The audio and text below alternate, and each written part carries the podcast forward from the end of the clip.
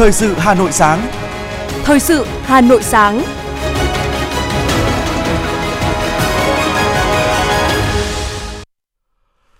Tuấn Ngọc và Hoàng Sơn xin được đồng hành cùng quý thính giả trong ba mươi phút của chương trình Thời sự sáng ngày hôm nay, Chủ nhật ngày hai mươi chín tháng một năm hai nghìn không trăm hai mươi ba. Chương trình có những nội dung chính sau đây. Điều tra xử lý việc cấu kết găm hàng, nâng giá vật liệu xây dựng là chỉ đạo của Thủ tướng Chính phủ Phạm Minh Chính tại cuộc làm việc với các bộ, ngành, địa phương, kiểm điểm tình hình thực hiện các dự án đường cộng, đường bộ cao tốc Bắc Nam. Tranh thủ thời tiết thuận lợi, nông dân thủ đô Hà Nội xuống đồng lấy nước, làm đất, gieo cấy được gần hai nghìn héc ta lúa xuân.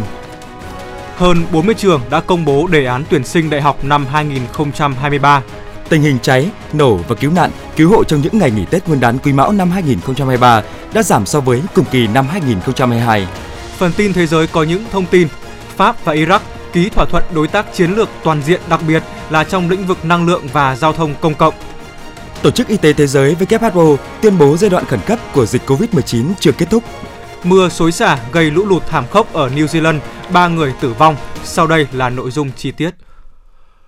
Thưa quý vị, sau khi kiểm tra, đôn đốc nắm tình hình thực tế tại các dự án thành phần thuộc dự án phía Đông đi qua các tỉnh Ninh Bình, Thanh Hóa, Nghệ An, Hà Tĩnh, đường cao tốc Bắc Nam, tối qua tại Nghệ An, Thủ tướng Chính phủ Phạm Minh Chính đã có cuộc làm việc với các bộ, ngành, địa phương kiểm điểm tình hình thực hiện các dự án. Tại cuộc họp, phát biểu kết luận, Thủ tướng Chính phủ Phạm Minh Chính nhấn mạnh coi việc kiểm tra các dự án xây dựng đường bộ cao tốc những ngày đầu năm cho thấy toàn quốc đang hưởng ứng mạnh mẽ với quyết tâm cao của cả hệ thống chính trị toàn quân, toàn dân để thực hiện mục tiêu phát triển hạ tầng giao thông, trong đó có xây dựng cao tốc mà Đại hội mười ba của Đảng đã đề ra. Đối với công tác giải phóng mặt bằng, người dân đã rất ủng hộ, sẵn sàng thực hiện. Chính quyền địa phương phải chủ trì, chủ động triển khai thật nhanh. Nếu có vấn đề vướng mắc thì chủ động phối hợp với các bộ, ngành để giải quyết theo chức năng, nhiệm vụ, thẩm quyền. Nếu vượt thẩm quyền thì nhanh chóng báo cáo, đề xuất với cấp có thẩm quyền. Đối với vật liệu xây dựng, Thủ tướng Chính phủ yêu cầu các bộ, nhất là địa phương phối hợp, rà soát lại các công tác cấp mỏ, khai thác vật liệu phục vụ dự án đặc biệt quan trọng ý nghĩa này.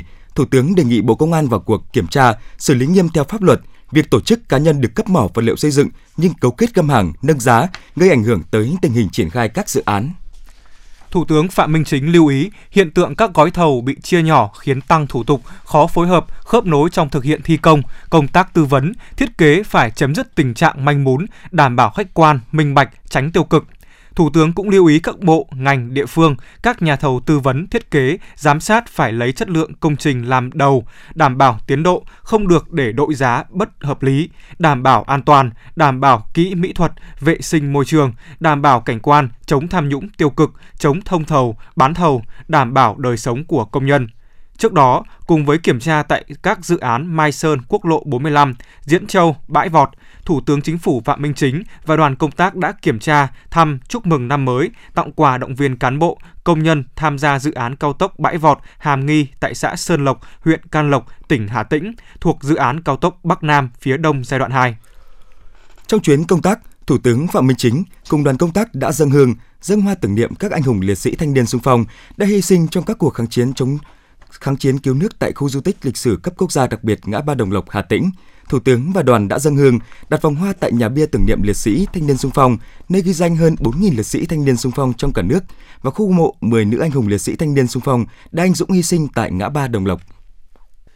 Nhân dịp Xuân Quý Mão năm hai nghìn không trăm hai mươi ba, Ủy viên Trung ương Đảng, Bộ trưởng Bộ Tài chính Hồ Đức Phước đã trao đổi với báo chí về kết quả năm hai nghìn không trăm hai mươi hai, trọng tâm điều hành trong thời gian tới của Bộ Tài chính. Năm hai nghìn không trăm hai mươi ba, Bộ Tài chính sẽ tiếp tục triển khai quyết liệt một số nhóm giải pháp như bám sát chủ trương, định hướng của Đảng, các nghị quyết của Quốc hội, Chính phủ về chính sách tài khóa nhằm phục hồi và phát triển kinh tế xã hội, kiểm soát lạm phát, ổn định kinh tế vĩ mô, nghiên cứu, rà soát và sửa đổi, bổ sung các luật về thuế theo chiến lược cải cách hệ thống thuế đến năm hai nghìn không trăm ba mươi. Đồng thời, tiếp tục thực hiện một số giải pháp hỗ trợ doanh nghiệp, người dân có thêm nguồn lực ứng phó với những khó khăn, thách thức trong thời gian tới, chủ động rà soát lại nhu cầu chi và cơ cấu lại chi ngân sách nhà nước, tiếp tục hoàn thiện hệ thống pháp luật về quản lý giá, điều hành linh hoạt giá trên cơ sở dự báo cung cầu thị trường. Đặc biệt, Bộ Tài chính sẽ thực hiện các biện pháp cần thiết để ổn định và phát triển thị trường vốn công khai, minh bạch, an toàn, bền vững, tập trung hoàn thiện khung pháp lý và thể chế, bịt các lỗ hổng, đẩy mạnh công tác giám sát, nâng cao hiệu quả thực thi pháp luật, tăng cường truyền thông, tạo dựng niềm tin của nhà đầu tư. Thưa quý vị, Bộ Tài chính sẽ tập trung tham mưu với Chính phủ để tham mưu với Đảng, Nhà nước. Quốc hội sẽ tiếp tục giữ vững ổn định kinh tế vĩ mô, kiểm soát lạm phát, thúc đẩy tăng trưởng và bảo đảm các cân đối lớn của nền kinh tế. Bộ Tài chính đã đề ra kế hoạch triển khai một trăm lẻ tám nhiệm vụ và giải pháp, trong đó có năm mươi ba nhiệm vụ trực tiếp chủ trì, năm mươi lăm nhiệm vụ phối hợp với các bộ ngành liên quan để thực hiện, chủ trì xây dựng ba mươi ba đề án trình Chính phủ, Thủ tướng Chính phủ và ban hành năm mươi bảy thông tư. Trọng tâm là tiếp tục thực hiện tốt chính sách tài khóa, phối hợp giữa chính sách tài khóa và chính sách tiền tệ một cách hợp lý và hiệu quả nhất.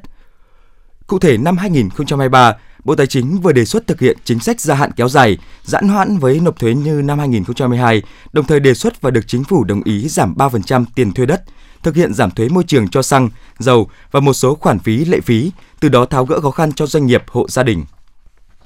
Thưa quý vị và các bạn, trước ảnh hưởng của biến đổi khí hậu, nước biển dâng, nhiều đô thị ven biển của nước ta thường xuyên bị ngập nặng khi mưa lớn, triều cường. Xu hướng này ngày càng gia tăng cả về tần suất và diện tích bị ngập lụt, ảnh hưởng nghiêm trọng tới sản xuất, sinh hoạt của người dân. Bộ Xây dựng cho hay, Bộ đang trình Chính phủ đề nghị Quốc hội xây dựng dự án luật quy hoạch đô thị và nông thôn hướng tới giải quyết các vấn đề bất cập, tồn tại trong thực tế, nâng cao chất lượng quy hoạch. Theo Bộ Xây dựng, biến đổi khí hậu và nước biển dâng gây ngập úng, lũ lụt, quá tải đối với hệ thống thoát và xử lý nước thải, thay đổi không gian mặt nước, công viên cây xanh, quảng trường, phá hỏng hệ thống cơ sở hạ tầng kỹ thuật, ảnh hưởng tới không gian ngầm đô thị. Để khắc phục, Bộ Xây dựng đang trình Chính phủ đề nghị Quốc hội xây dựng dự án luật quy hoạch đô thị và nông thôn hướng tới giải quyết các vấn đề bất cập tại trong thực tế, nâng cao hiệu quả, chất lượng quy hoạch, ứng phó biến đổi khí hậu được thể hiện thông qua đồ án quy hoạch đô thị, quy hoạch xây dựng. Bên cạnh đó, việc nghiên cứu giải quyết vấn đề biến đổi khí hậu, nước biển dâng cho một quốc gia đất hẹp, người đông với trên ba nghìn ki lô mét bờ biển như Việt Nam sẽ đầy đủ và toàn diện. Trước đó, Thủ tướng Chính phủ đã phê duyệt đề án phát triển đô thị ứng phó biến đổi khí hậu giai đoạn năm hai nghìn không trăm hai mươi mốt đến hai nghìn không trăm ba mươi. Bộ Xây dựng đã ban hành kế hoạch triển khai đề án với mục tiêu xây dựng các đô thị Việt Nam phát triển bền vững, hạn chế thiệt hại, rủi ro do biến đổi khí hậu. Thưa quý vị, Chi cục Thủy lợi và Phòng chống thiên tai Hà Nội cho biết, ngày hai mươi tám tháng một, bốn doanh nghiệp thủy lợi thành phố vận hành một trăm năm mươi tư trạm bơm với ba trăm hai mươi lăm tổ máy, tổng lưu lượng bốn trăm bảy mươi tư nghìn m khối trên giờ, tăng năm mươi trạm bơm và bảy mươi ba tổ máy so với ngày hai mươi bảy tháng một. Tính đến bảy giờ ngày hai mươi tám tháng một, các doanh nghiệp thủy lợi thành phố đã cấp đủ nước cho ba mươi lăm nghìn một trăm bốn mươi bảy ha, đạt bốn mươi ba phẩy ba mươi ba phần trăm tổng diện tích gieo cấy lúa vụ xuân. Huyện có tỷ lệ cao diện tích được cấp đủ nước bao gồm Ứng Hòa với tám mươi ba phẩy năm mươi tám phần trăm, Phú Xuyên tám mươi hai phẩy bảy mươi sáu phần trăm, Thường Tín sáu mươi chín phẩy ba mươi sáu phần trăm, Mỹ Đức sáu mươi sáu phẩy sáu mươi ba phần trăm. Tranh thủ thời tiết thuận lợi, nông dân thủ đô xuống đồng lấy nước, làm đất được hai mươi mốt nghìn sáu trăm ba mươi sáu ha, gieo cấy được một nghìn chín trăm hai mươi bảy ha lúa xuân. Địa phương có nhiều diện tích đã gieo cấy gồm huyện Ứng Hòa với sáu trăm bảy mươi ba ha, huyện Ba Vì với năm trăm hai mươi lăm ha, thị xã Sơn Tây với ba trăm ba mươi tư phẩy chín mươi tám ha. Thực hiện chỉ đạo của Bộ Nông nghiệp và Phát triển Nông thôn và thành phố Hà Nội, ngày hai mươi tám tháng một, các doanh nghiệp thủy lợi thành phố tập trung sửa chữa hư hỏng, vận hành thử công trình, sẵn sàng tiếp nguồn nước điều tiết hồ thủy điện đợt hai, bắt đầu từ không giờ ngày một đến hai mươi tư giờ ngày mười tám, ngày tám tháng hai tới đây. Thưa quý vị và các bạn, chứng kiến sự thay da đổi thịt rõ nét nơi ngoại thành, ở những miền xa xôi nhất của thủ đô, đời sống vật chất và tinh thần của người dân không ngừng nâng cao. Nhiều xã, nhiều huyện của thành phố Hà Nội cũng đang và sẽ tiếp tục chuyển mình, tập trung quyết liệt xây dựng và hoàn thiện những tiêu chí chưa đạt, cơ bản đạt, phấn đấu đạt chuẩn nông thôn mới, nông thôn mới nâng cao. Tất cả đều hướng đến diện mạo nông thôn mới trên các vùng quê ngoại thành. Sau quá trình xây dựng nông thôn mới, người dân đã thực sự được thụ hưởng những thành quả từ chủ trương chính sách của Đảng và Nhà nước dành cho nông nghiệp, nông dân, nông thôn. Nhờ đó họ đã có những ô thửa lớn để canh tác, mang lại giá trị kinh tế hàng trăm triệu, thậm chí là cả tỷ đồng. Tại vùng đất trũng thấp của huyện Thanh Trì, cách đây mười năm, người nông dân cứ làm mãi mà chẳng có loại cây nào thật sự hiệu quả. Lao động vất vả mà thu nhập chẳng đáng là bao. Nhưng từ khi có chủ trương dồn điền đổi thửa, các ô thửa nhỏ dồn thành mảnh ruộng lớn, mở ra cơ hội đưa cây trồng mới vào canh tác. Ông Phùng Minh Thanh, trưởng thôn một, xã Vạn Phúc, huyện Thanh Trì cho biết. Với cái ý thức đó, cho nên người dân đã thụ hưởng được cái thành quả Sau cái dồn điền đổi thừa, toàn bộ như vậy là nhân dân của chúng tôi rất phấn khởi. Mà từ cái phấn khởi đó nó đi vào cái tiềm thức của người dân. Riêng cái thôn một của chúng tôi như vậy là ngoài cái tiền nhà nước đầu tư thì chúng tôi đã xã hội hóa gần bốn tỷ đồng. Và có sáu hạng mục công trình chúng tôi tự thiết kế và một trăm phần trăm là vốn của dân.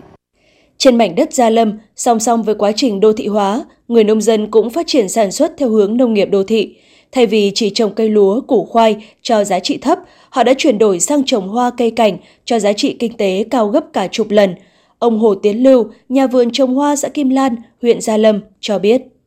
Tôi sản xuất cơ sở chỗ này nó rơi vào cái tầm được khoảng ba mẫu. Nói chung là nếu làm vườn hoa này so với như ngày trước chúng tôi làm cây lúa, làm cây ngô và cây rau thì làm hoa cho thu nhập ít nhất là gấp ba đến năm lần. Thí dụ như trước chúng tôi làm cây rau thì thu nhập một cây rau trung bình một năm là hai vụ chỉ được khoảng tầm năm triệu một vụ, là mười triệu. Nhưng tôi làm hoa ly có những năm và những cái hoa này thì có thể thu nhập tới ba bốn mươi triệu một sào là bình thường. Nông thôn mới ở Hà Nội giờ đây không chỉ có những vùng chuyên canh rộng lớn, những khu ruộng cho thu nhập hàng trăm triệu đồng. Nông thôn mới Hà Nội còn có sự vào cuộc mạnh mẽ của các cấp ủy Đảng, chính quyền và nhân dân, góp phần tạo nên những thôn xóm thông minh, những làng quê chẳng kém gì phố thị. Trên mảnh đất Gia Lâm đi liền với xây dựng nông thôn mới nâng cao kiểu mẫu, nhiều thôn thông minh đã được tạo dựng. Ở đó mọi hoạt động thường ngày trong thôn hay ngoài khu sản xuất đều có camera giám sát để nhắc nhở người dân giữ gìn vệ sinh xóm ngõ, đồng ruộng, đảm bảo an ninh trật tự. Đặc biệt từ khi triển khai thôn thông minh, các hoạt động hội họp trực tiếp đã giảm đáng kể. Nhiều thông tin được đăng tải trên nhóm Zalo của cư dân đã giúp người dân cập nhật kịp thời những thông báo mới của chính quyền, những quyết sách mới của nhà nước. Ông Nguyễn Quang Vinh, Phó Chủ tịch Ủy ban Nhân dân xã Dương Xá, huyện Gia Lâm, nói. Khi triển khai cái hệ thống thông minh này thì thôn có đầu tư tất cả các hệ thống cam an ninh trên địa bàn của thôn với tổng số là mười chín cam và được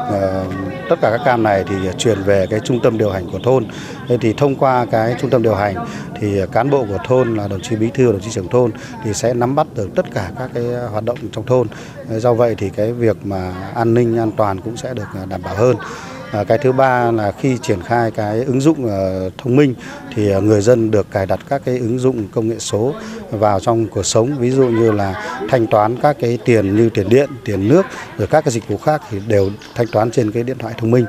Có thể khẳng định phong trào xây dựng nông thôn mới được lan tỏa rộng khắp tại các quận huyện đã góp phần làm nên diện mạo thủ đô ngày càng sáng xanh sạch đẹp. Không chỉ giữ vị trí đầu tàu ở chức năng đô thị của cả nước, Hà Nội còn phấn đấu phát triển vùng ngoại ô cũng phải thành hạt nhân phát triển, đi đầu cả nước để nông thôn của Hà Nội trở thành miền quê đáng sống, một không gian kinh tế nông thôn với thế mạnh của đất trăm nghề gắn với phát triển nông nghiệp, du lịch nông thôn. Đặc biệt với mục tiêu xây dựng nông thôn mới là của dân, do dân và vì dân, nên trong suốt quá trình thực hiện xây dựng nông thôn mới, cùng với sự quan tâm hỗ trợ đầu tư của Trung ương, thành phố, các địa phương đã huy động được sự đóng góp không nhỏ của nhân dân. Hiện nay, nhờ chương trình xây dựng nông thôn mới, nền kinh tế nông thôn phát triển, đời sống bà con nông dân không ngừng được cải thiện nâng cao, thu nhập bình quân đầu người khu vực nông thôn đạt ở mức cao. Các xã hoàn thành nông thôn mới nâng cao, nông thôn mới kiểu mẫu của Hà Nội đều có thu nhập bình quân từ sáu mươi lăm triệu đồng một người một năm. Đa số các hộ gia đình đã có nhà ở kiên cố, khang trang. Đến nay, hơn chín mươi phần trăm người dân khu vực nông thôn đã tham gia đóng bảo hiểm y tế. Tỷ lệ hộ nghèo khu vực nông thôn của Hà Nội giảm còn khoảng không phẩy ba phần trăm.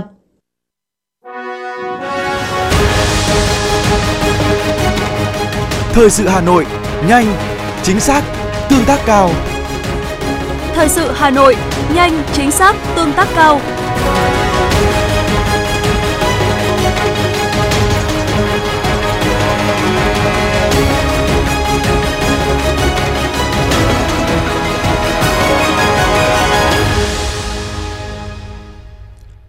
Thưa quý vị, ngay sau khi một số hiện tượng, một số phương tiện thông tin đại chúng đăng tải bài viết cháu bé nghi hóc hạt bí, người nhà tố bệnh viện tắc trách khiến cháu tử vong, Cục Quản lý Khám Chữa Bệnh Bộ Y tế đã có công văn gửi Sở Y tế tỉnh Quảng Ngãi yêu cầu xác minh làm rõ sự việc trên. Công văn của Cục Quản lý Khám Chữa Bệnh cho biết một số phương tiện thông tin đại chúng có bài đăng viết về một cháu bé nghi hóc hạt bí dẫn đến tử vong. Người nhà của bé cáo buộc bệnh viện tắc trách. Bên cạnh khẩn trương chỉ đạo, xác minh, làm rõ nguyên nhân tử vong của cháu bé, Cục Quản lý Khám Chữa Bệnh cũng yêu cầu xử lý nghiêm đối với các cá nhân, tập thể có vi phạm nếu có, bệnh viện công khai kết quả xác minh và nguyên nhân tử vong của cháu bé trên phương tiện thông tin đại chúng, đồng thời có văn bản trả lời trực tiếp người nhà bệnh và báo cáo kết quả về Cục Quản lý Khám Chữa Bệnh Bộ Y tế trước ngày ba mươi mốt tháng một năm hai nghìn không trăm hai mươi ba. Thưa quý vị, tính đến ngày hai mươi tám tháng một, cả nước có hơn bốn mươi cơ sở đào tạo đã công bố đề án tuyển sinh đại học năm hai nghìn không trăm hai mươi ba với các thông tin về các phương thức xét tuyển và tổng chỉ tiêu tuyển sinh. Thí sinh cần tiếp tục cập nhật các thông tin này để có sự chuẩn bị kỹ lưỡng về mọi mặt, từ đó quyết định phương án đăng ký nguyện vọng xét tuyển phù hợp và hiệu quả.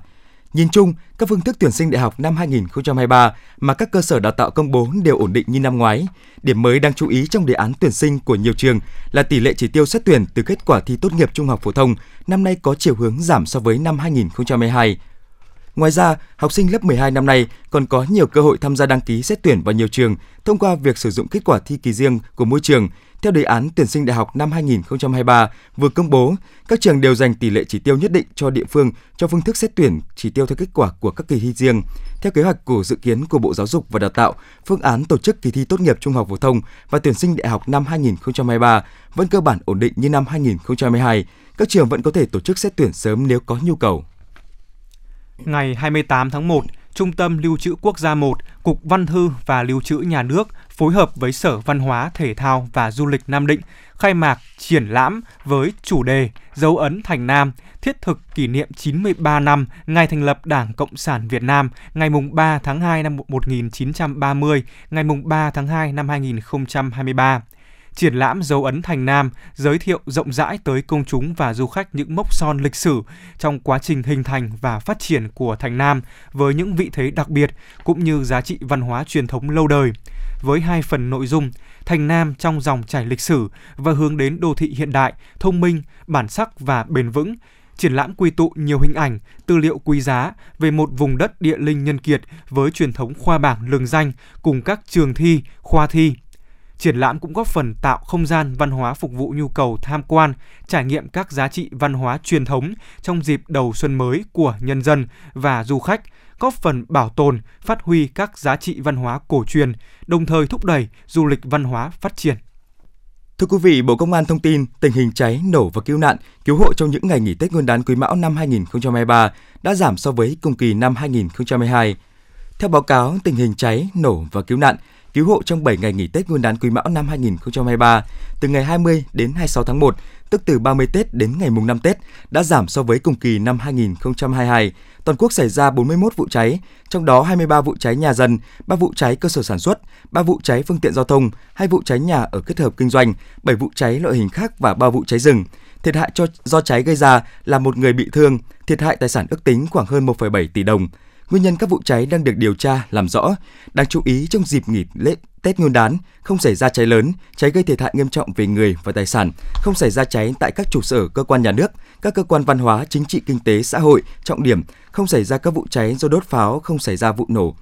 Lực lượng cảnh sát phòng cháy, chữa cháy và cứu nạn, cứu hộ đã kịp thời xuất xe, tổ chức chữa cháy và dập tắt nhiều đám cháy ngay từ lúc mới phát sinh, không để cháy lan lớn. Nguyên nhân các vụ cháy chủ yếu do sự cố liên quan đến hệ thống điện và sơ suất, bất cẩn khi sử dụng nguồn lửa, nguồn nhiệt trong đun nấu và thắp hương thờ cúng. So với kỳ nghỉ lễ Tết Nguyên đán Nhâm Dần năm hai nghìn không trăm hai mươi hai, tình hình cháy nổ giảm cả ba tiêu chí. Về số vụ giảm mười sáu phẩy ba mươi hai phần trăm, giảm một phần trăm, một trăm phần trăm số người chết, thiệt hại về tài sản ước tính sơ bộ giảm sáu mươi lăm phần trăm. Thưa quý vị và các bạn, loại hình chợ và trung tâm thương mại vốn là nơi tập trung nhiều hàng hóa và đông người mua bán tiềm ẩn với rất nhiều nguy cơ cháy nổ có thể xảy ra, nhất là trong dịp cận Tết Nguyên đán. Bởi vậy, việc đẩy mạnh tuyên truyền, kiểm tra giám sát cũng đã được lực lượng Công an quận Hoàng Mai triển khai để nhân dân an toàn mua sắm, vui xuân đón Tết an lành.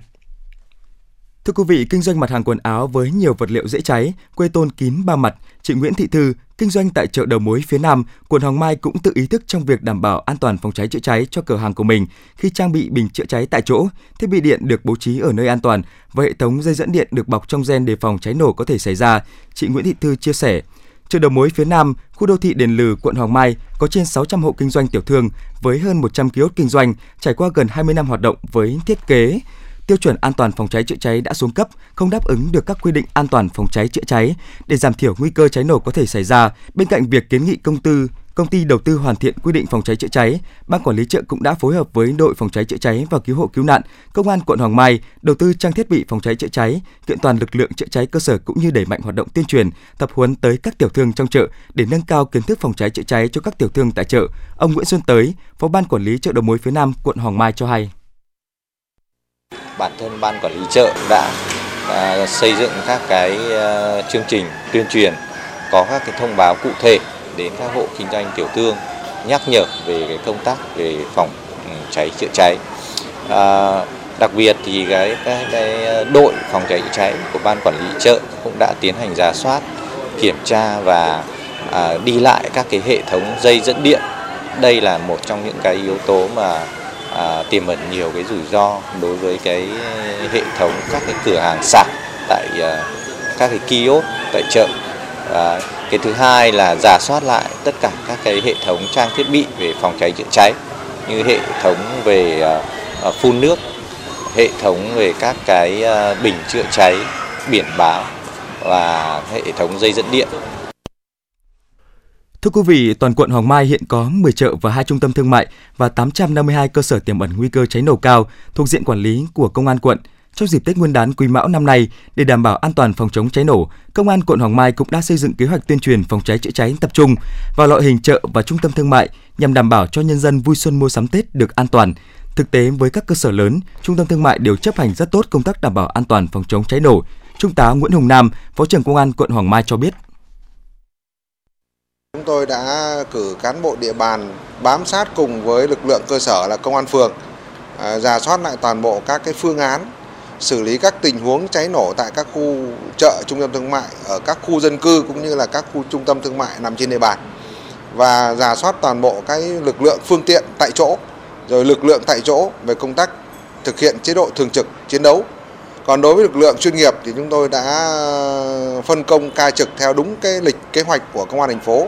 sẵn sàng trực một trăm phần trăm lực lượng phương tiện trong các cái ngày cao điểm, là từ ngày hai mươi chín Tết đến hết ngày mùng một Tết theo đúng kế hoạch của Công an thành phố, và sẵn sàng xử lý nhanh triệt để các cái tình huống sự cố cháy nổ xảy ra trên địa bàn.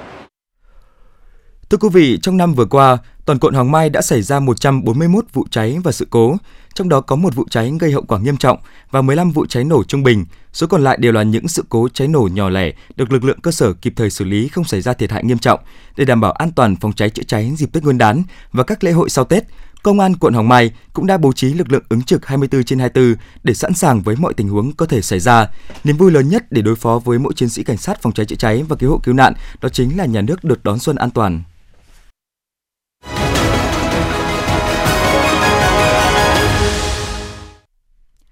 Xin chuyển sang những thông tin quốc tế.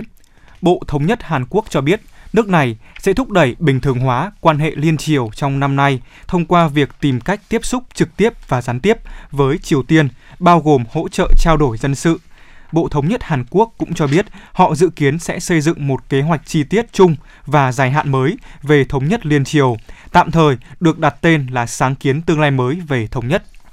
Thưa quý vị, Tổng thống Pháp và đã gặp Thủ tướng Iraq và đã ký kết một loạt các thỏa thuận chiến lược giữa hai nước. Động thái trên nhằm thúc đẩy hợp tác kinh tế giữa Pháp và Iraq, đặc biệt là trong lĩnh vực năng lượng và giao thông công cộng. Reuters đã đưa tin trong tuần này, Qatar đang đàm phán để mua cổ phần từ cụm dự án năng lượng trị giá hai mươi bảy tỷ đô la Mỹ của tập đoàn dầu khí Total Energy thuộc Pháp ở Iraq, vì Bangladesh hy vọng sẽ ngăn chặn nỗ lực rời khỏi đất nước của các công ty năng lượng phương Tây.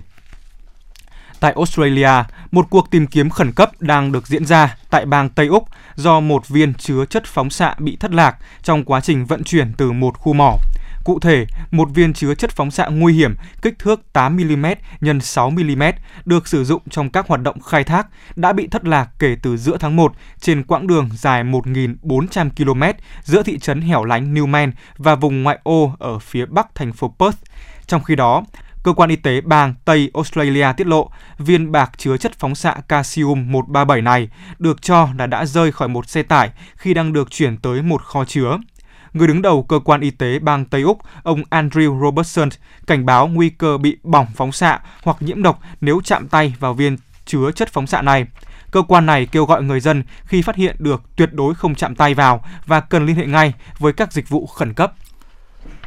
Thưa quý vị, vừa qua, Ủy ban khẩn cấp về cô vít mười chín của Tổ chức Y tế Thế giới W H O đã nhóm họp để thảo luận về việc liệu tình hình dịch cô vít mười chín hiện nay còn tương ứng với mức báo động toàn cầu cao nhất hay không. Phát biểu khi bắt đầu cuộc họp của Ủy ban, Tổng giám đốc Tổ chức Y tế Thế giới W H O, ông Tedros, giai đoạn khẩn cấp của đại dịch cô vít mười chín chưa kết thúc. Ủy ban độc lập trên họp ba tháng một lần để thảo luận về đại dịch và báo cáo với Tổng giám đốc W H O, người sau đó sẽ quyết định liệu cô vít mười chín có còn là một tình trạng khẩn cấp toàn cầu hay không.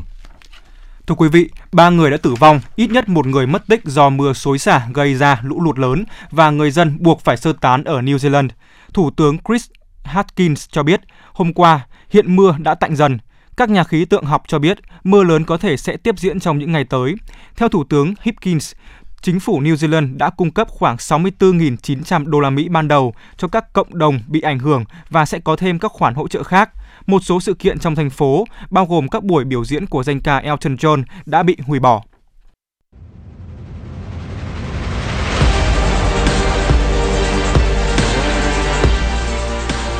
Bản tin thể thao.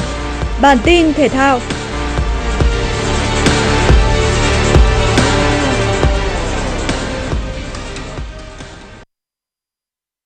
hai không hai hai là một năm với nhiều biến động của quần vợt thế giới, với rất nhiều sự kiện đáng chú ý và tất cả sẽ được khắc họa trong bộ phim Breakpoint. Bộ phim Breakpoint sẽ được thực hiện dựa theo câu chuyện các tay vợt trẻ đã có những bước chuyển mình rõ rệt trong năm hai không hai hai. Tất cả đều cố gắng vươn lên tầm đẳng cấp của bộ ba Novak Djokovic, Rafael Nadal và Roger Federer của quần vợt nam, hay là Serena Williams của quần vợt nữ. Trong năm hai không hai hai, đã có rất nhiều những kỷ lục được xác lập. Đó là Carlos Alcaraz với thành tích tay vợt trẻ nhất trong lịch sử quần vợt, có được danh hiệu tay vợt số một thế giới. Hay là Iga Swiatek với chuỗi thắng dài nhất trong hai mươi lăm năm trở lại đây của quần vợt nữ thế giới. Những tay vợt đáng chú ý cũng có những thành tích nổi bật là Nick Kyrgios với chức vô địch Grand Slam đôi nam và vào tới bán kết Wimbledon, hay là tay vợt nữ Ons Jabeur với liên tiếp những cột mốc lịch sử của một tay vợt gốc Ả Rập. Ngoài việc nhìn lại những thành tựu trên của các tay vợt, bộ phim Breakpoint sẽ còn mang tới những góc nhìn, những phát biểu chưa từng được công bố của chính những người trong cuộc. hai không hai hai là năm đánh dấu thế hệ các tay vợt trẻ đang thực sự vươn mình và đe dọa vị thế độc tôn của những tay vợt đi trước trong nhiều năm trở lại đây. Và Breakpoint sẽ cung cấp cái nhìn cận cảnh hơn về quá trình chuyển giao thế hệ đó của quần vợt thế giới. Thưa quý vị, đến với những thông tin đáng chú ý trong thời tiết. Vùng Tây Bắc Bắc Bộ, thời tiết có mây, ngày nắng, đêm không mưa, sáng sớm có nơi có sương mù, gió nhẹ, trời rét có nơi rét đậm, rét hại, nhiệt độ thấp từ chín đến mười hai độ, có nơi dưới bảy độ, nhiệt độ cao từ mười tám đến hai mươi mốt độ, có nơi trên hai mươi mốt độ. Vùng Đông Bắc Bắc Bộ, thời tiết ít mây, ngày nắng, đêm không mưa, sáng sớm có nơi có sương mù, gió Đông Bắc cấp hai, cấp ba, trời rét có nơi rét đậm, rét hại, nhiệt độ thấp từ chín đến mười hai độ, có nơi dưới tám độ, nhiệt độ cao từ mười tám đến hai mươi mốt độ, có nơi trên hai mươi mốt độ. Vùng Châu Thổ Sông Hồng, thời tiết ít mây, ngày nắng, đêm không mưa, sáng sớm có sương mù, gió Đông Bắc cấp hai, cấp ba, trời rét, nhiệt độ thấp từ chín đến mười hai độ, nhiệt độ cao từ mười tám đến hai mươi mốt độ, có nơi trên hai mươi mốt độ. Thời tiết khu vực Hà Nội, ít mây, ngày nắng, đêm không mưa, gió Đông Bắc cấp hai, cấp ba, trời rét có nơi rét đậm, nhiệt độ thấp từ mười đến mười hai độ, nhiệt độ cao từ mười tám đến hai mươi mốt độ. Quý vị và các bạn vừa nghe chương trình thời sự của Đài Phát thanh và Truyền hình Hà Nội. Chỉ đạo nội dung Nguyễn Kim Khiêm, chỉ đạo sản xuất Nguyễn Tiến Dũng, tổ chức sản xuất Trà My. Chương trình do biên tập viên Nguyễn Hằng, phát thanh viên Hoàng Sơn, Tuấn Ngọc và kỹ thuật viên Duy Anh thực hiện. Hẹn gặp lại trong chương trình thời sự mười một giờ trưa nay. Thân ái chào tạm biệt.